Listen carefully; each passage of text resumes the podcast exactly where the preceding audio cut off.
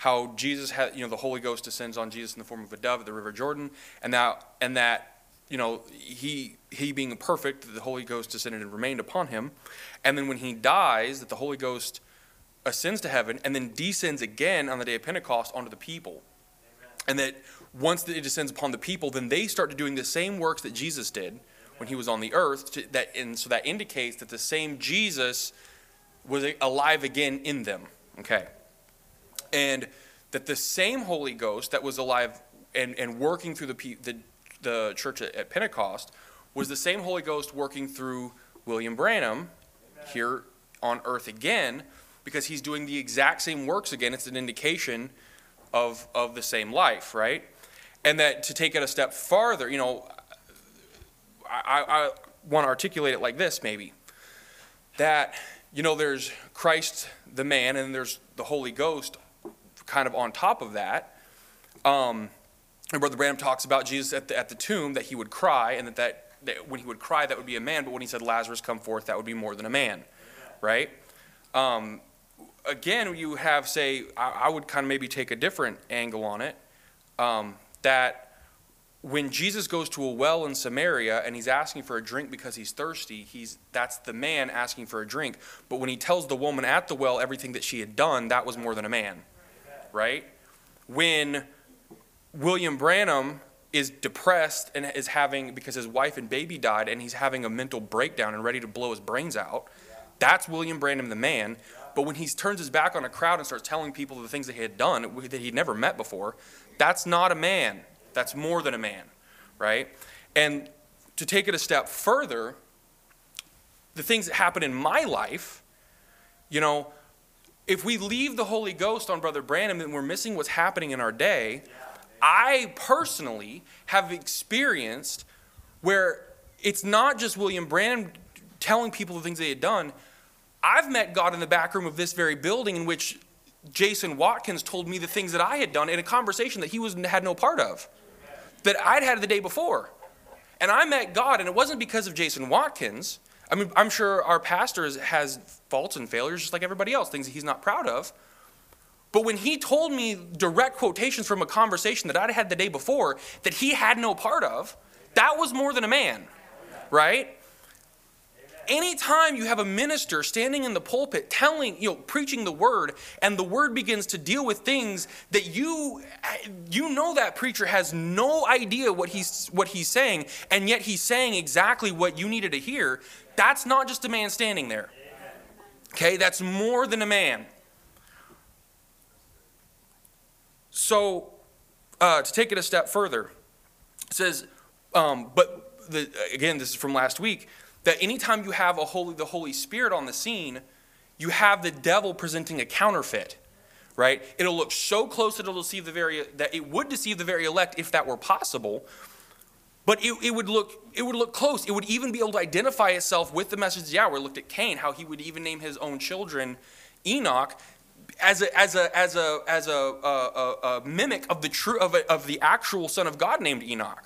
Right? There was a genuine son of God named Enoch and the devil, the, the, the serpent seed, would, would, would try to identify himself with the raptured church for, their, for his day.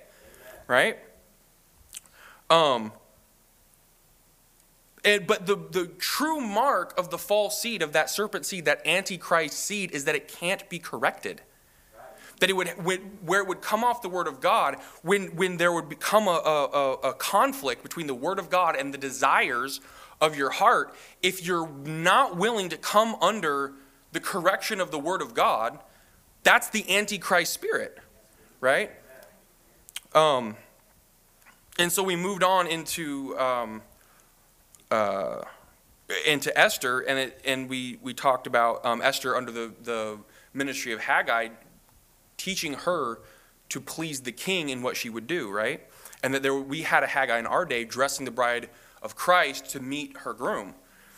Um, and it says, um, I just wrote here, it says, if the true bride of Christ does only that which pleases the Father because she has the nature of Christ in her, the question becomes apparent how can we know what pleases the Father? God always sends his will for each age by the mouth of a single messenger so that the people can avoid confusion and ignorance. Esther pleased the king by following the instructions of Hegai. Hegai was the mouthpiece of the king to the women to instruct them on what pleased the king. It says, when he gave instruction to the women, it was not simply his opinion or an educated guess. He was the mouthpiece of the king, there to convey the desires of the king to the women. To disregard his teachings is simply an opinion, show that they could not be conformed to the will of the king because of their pride. Okay? To ignore his teachings showed that they were made of the same material as Vashti, who also refused the word of the king that had come to her at the mouth of the king's seven chamberlains okay? And that ultimately, that all the women, Esther and all the other women who were going before the king, all had a sensation. They might have all jumped and shouted at a revival meeting. They might have all, they all came under the same sanctification process. They might have all been under the same ministry of the same messenger, Amen. right? That even, even people under the, under the ministry of William Branham can all at some point choose to disregard the teachings of that messenger in order to please their own desires and ultimately be rejected. Okay? And so that's that's kind of where we where we ended. So, um, man, I am the worst about taking a, a summary and making it way too long. Um, so it says, I want to, so I want to start here in Jeremiah chapter 2. So with all this in mind, I, I want to just take a, a, one key point, one key takeaway that I want to really highlight is that there, there was these peop, these women in, in, in the book of Esther where they're all looking to have receive something from the king. They're all looking to be the king's bride. They were all under the same sanctification. They might have all cleaned their life up in a similar way. They might have all been under the same ministry they all had an experience with the king in a fa- uh, at, to a fashion, right? They all met the king at some point, and they all had some sort of relationship there. But the king only stayed with one in particular, and that was the one that any time that the king's desires came in contrast to her desires, she turned aside from what she wanted and did only that which the king wanted. Okay? and ultimately that it was that it was the it was where the king remained right? That, it, that you could have an experience and not actually have god. Okay so i want to start here in jeremiah chapter 2 and it says um, you know where we read there says um, go and cry in the ears of jerusalem saying thus saith the lord i remember thee the kindness of thy youth the love of thine espousals when thou wentest after me in the wilderness in a land that was not sown Israel holiness unto the Lord, and the firstfruits of his increase. All that devour him shall offend, evil shall come unto them, saith the Lord. Hear ye the word of the Lord, O house of Jacob, and all the families of the house of Israel. Thus saith, oh, actually, hang on, I'm gonna, I want to back up and, and put some emphasis on this. So it says, Hear ye the word of the Lord, O house of Jacob, and all the families of the house of Israel. Okay, so I want to emphasize here that it's speaking directly to the families. Okay, that this is a family level thing. This is not a nationwide problem. This is a on the level of individual households.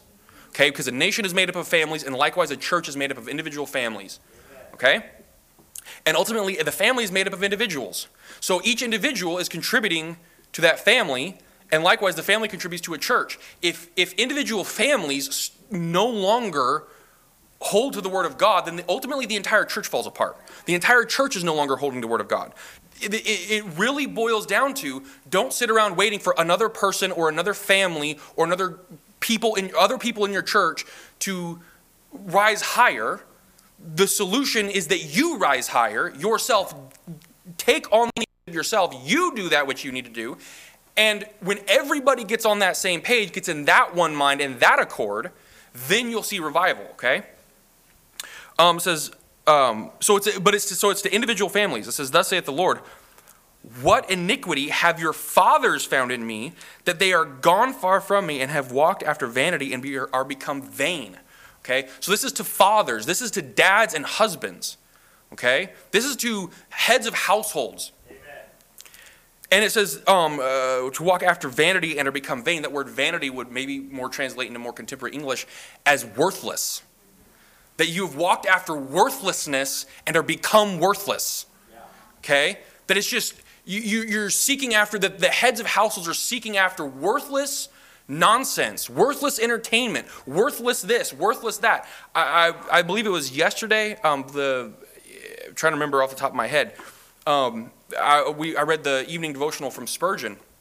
And he's so beautifully put that so oftentimes we think of vanity as, you know, in, in back in those times, maybe like, you know, uh, entertainment to, to see some, some play or some, some stage show or hear some music or something like that. We see that, oh, that's just worthlessness. That's vanity, right? He said, but anything that is not putting God first is vanity. And he said, you can be, uh, you know, sort of, again, to sort of paraphrase what he said it for more contemporary English, that don't think of worthlessness as simply basic entertainment, but you can be just as worthless at the bank as you can at the at the at a Broadway show. Amen. Right? You can be just as, as worthless in your business affairs as you can at, at a theater if you're not putting God first in that. Okay? Now, ultimately, God is your provider. And so if you're leaning to the arm of the flesh and thinking that what you do in your business is what ultimately what's, is what's going to keep you, then that's, that's vanity. That's just as worthless as wasting your time on anything. Okay? Um, it says, uh, walked after vanity and are become vain.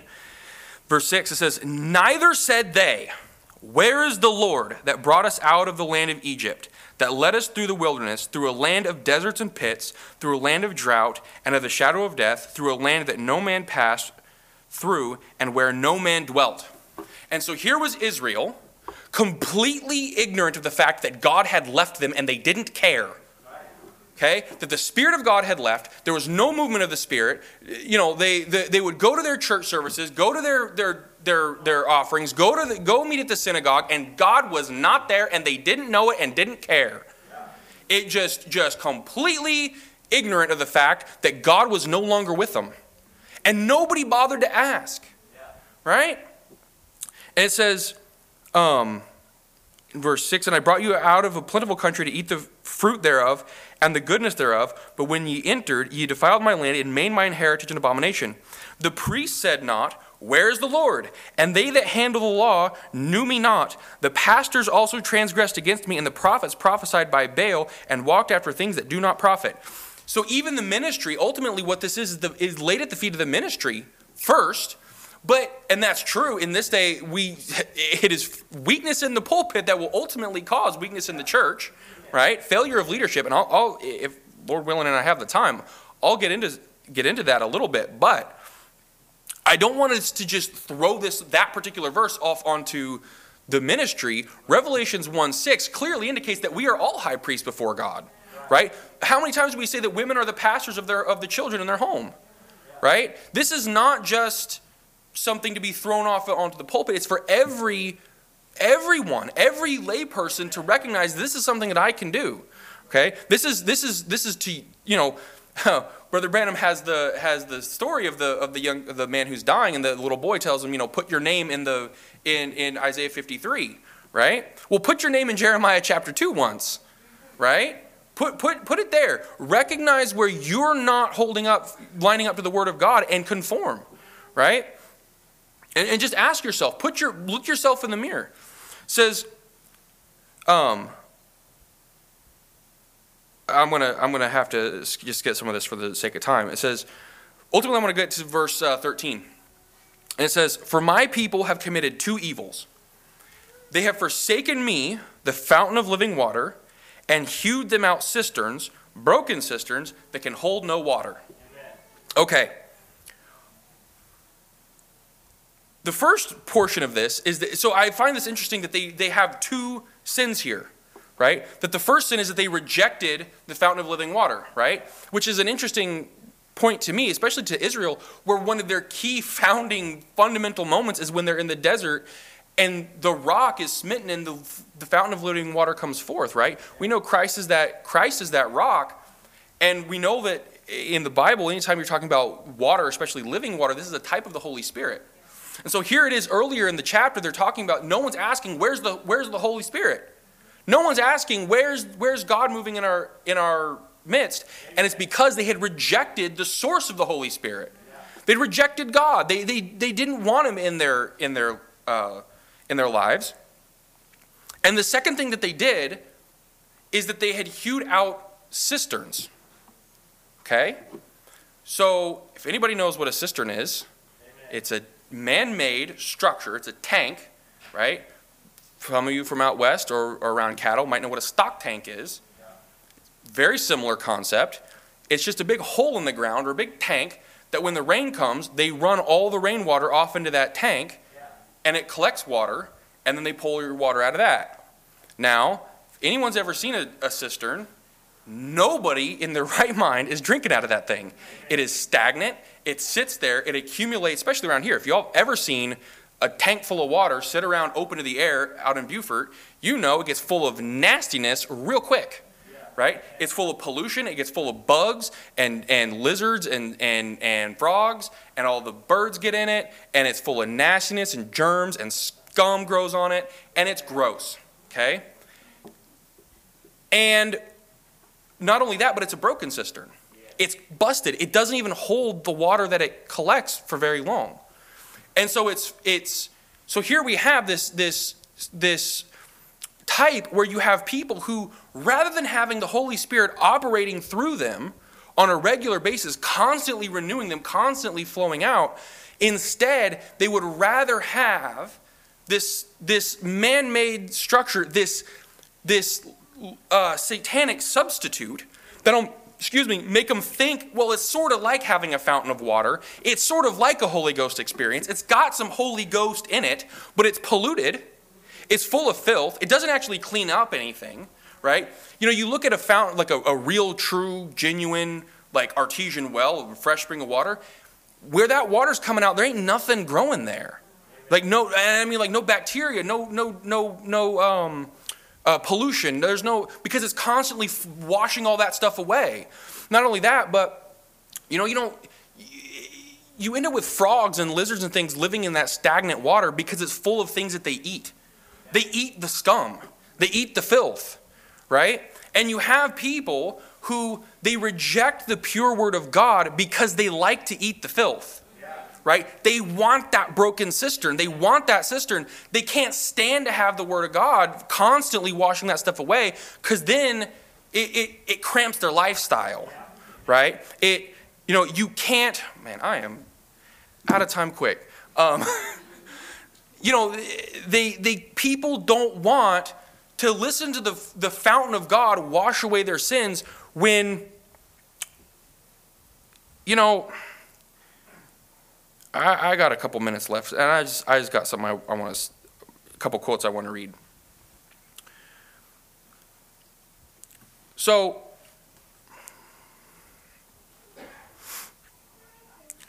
This is from, I'm just going to very quickly read a couple of these because I, I just feel like I, I'm, I'm so burdened to say this. It says, um, this is from Handwriting on the Wall it says, he says, it used to be wrong for holiness women to wear paint on their face, and now they just gob it on anyway and sing and shout and praise the Lord like there was nothing to it. Okay? Y'all can just take that with no context. Okay? I think the context is pretty clear. It says, What a disgrace. Women sing in the choir with bobbed hair, and the Bible said she's an unhonorable person. Paint on their face. There was only one woman who ever painted her face in the Bible. That was Jezebel. God fed her to the dogs. So you see what he thinks about it. And when you come tell them about it, next year come back, they're worse than they was in the first place. Irreverent. They have no respect, no thoughts of decency. And he says, and he skips down because he, he says, makes a statement, then he tells a story about how to, another minister told him that he should stop beating up the people, right? Not stop preaching this stuff. And he says, Look, Brother Branham, said, Why then people believe you to be a prophet? I said, I never said that I said I was, did I? He said, But they believe you to be. Why don't you teach them women how to receive the Holy Ghost and how to receive gifts and do something instead of always bawling them out about the way they're dressing and what they're doing? Why don't you teach them the kind of things to help it. I said, How can I teach them algebra when they won't learn their ABCs? You know what ABC is? Always believe Christ. That's right. So here he is talking about he, will preach holiness because how can God move through you? How can the Holy Spirit move through you if you're not holy to begin with? Right? All you're going to do is end up polluting the fresh word of God, the fresh water of the Holy Spirit moving through you with bugs and snakes and everything else. Okay? All right, moving on. It says, can you feel the Holy, scream, Holy Spirit screaming out from you, O United States and the world, how often I would have gathered you, but you would not. Now your hour has come, and your God of pleasure, your God of filth, your Sodom and Gomorrah God has come among you. Even our little kids, Beatle haircuts and bangs across their face, and little perverts starting out. Our women is gone, it's beyond redemption. Our men has become big sissies, with little short pants on and acting like a girl and hair hanging down their necks, and we are sodomites, and the fire and the wrath of God waits for us. Ouch. Okay? By the way, do yourself a favor once and look, Google what the Beatles looked like in the 1960s. Because he said he refers specifically to the Beatles, Beatles haircut as a homosexual spirit over and over and over again. It's not something to play with. All right? There was, you know, and he mentioned he mentions short pants. It, I'm going to paraphrase what he said. It used to be wrong in a message church for men to wear pant, wear, wear shorts. It used to be that way. I don't I mean it still is. Thank you brother Luther. It still is. I'm sorry. I don't care what you're doing. Brother Branham said that it was it was to for a man to pair, put on a pair of shorts was as, as if he was putting on a pair of women's underwear. I, I, don't. I mean, I don't know. It's just, and we can make all kinds of excuses, but men, please explain to me what is the context in which you would put on a pair of women's underwear, and that's the context you can put on a pair of shorts. Okay? It says, and American people want to be entertained. They stay home on Wednesday night to see Who Loves Susie or ever whatever that program is that shows what's in your heart. If you love God, you'd be at church. You've got to get back to the church, back to the Bible, back to Christ. All right? Make the excuses you want. If you are not at the house of God, I don't know what a good excuse for that is. Okay? I understand people get an ox in the ditch. I understand there, there are instances in which people just have absolute catastrophes where you literally cannot make it to the house of God. People get sick, you have problems. But if this is a recurring theme where you haven't been to church in six months, or a month, or however long, where you can make every excuse in the world, and or, or even just not to show up on time. How about that? How about the how many quotes does Brother Branham say that if you want to have the Spirit of God move in the church, show up early. Get into get in the Spirit first. Don't wait for the song leader to come get you into the Spirit. Get there 30 minutes uh, early. Pray, repent, clean your heart out, consecrate yourself to God before the song even starts. Okay? Because it shows that people don't actually have a desire for the Word of God. They're just showing up for an obligation. Just so they can show their face so they don't have somebody calling them to wonder where they're at. You know, they can, they can just sort of appease their conscience, maybe. They're not actually interested in the Spirit of God moving. Because if it did, it would wash away all that carnality that they've got going on. It says, um, man, I'm like out of time. So I'm to I'm gonna read this last quote and, and we'll quit. Um, says, God knows we need more women like that. He's talking about Zacchaeus' wife praying for her husband who was not serving God. Yeah and he, he prayed, she prayed for him constantly that he could uh, meet Jesus and, and, and become a Christian. says, God knows we need more women like that today. When womanhood is broke, the backbone of the nation is broke. When women get, get to a place that our American women are today is a disgrace. The way our American women act. I got a clipping out of the paper that I believe it was about 60% of the boys that went overseas in this last war was divorced from their wives before they came back. Their wives running off with somebody else in these defense plants working. She has got no business in a defense plant. A woman's place is at home with her children. And when she, now if her husband's sick and she has to work, that's different. But women's place is at home in the kitchen and when she leaves, when she leaves that, she's out of her place exactly right. Mmm. Ouch. Right? These things matter. This is the instruction of Hegai, our instructor. And if we want to disregard it and say, well, that's just his opinion, that's just an old fashioned way of thinking, that's just some sort of fanaticism, well, frankly, when it comes to making a rapture, I'm a bit of a fanatic. Okay? When it comes to displeasing God, I'm a bit of a fanatic. You know, when it comes to making sure that my life is 100% in line with the Word of God, I am a fanatic.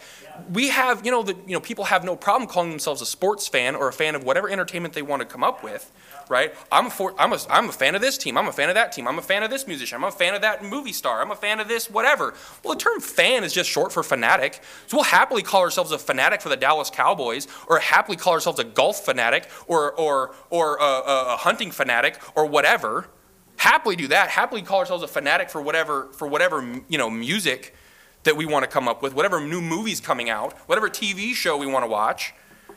But try to be a fanatic for the Word of God once. I mean, uh, it's it's hard, but friends, it ain't no time to play.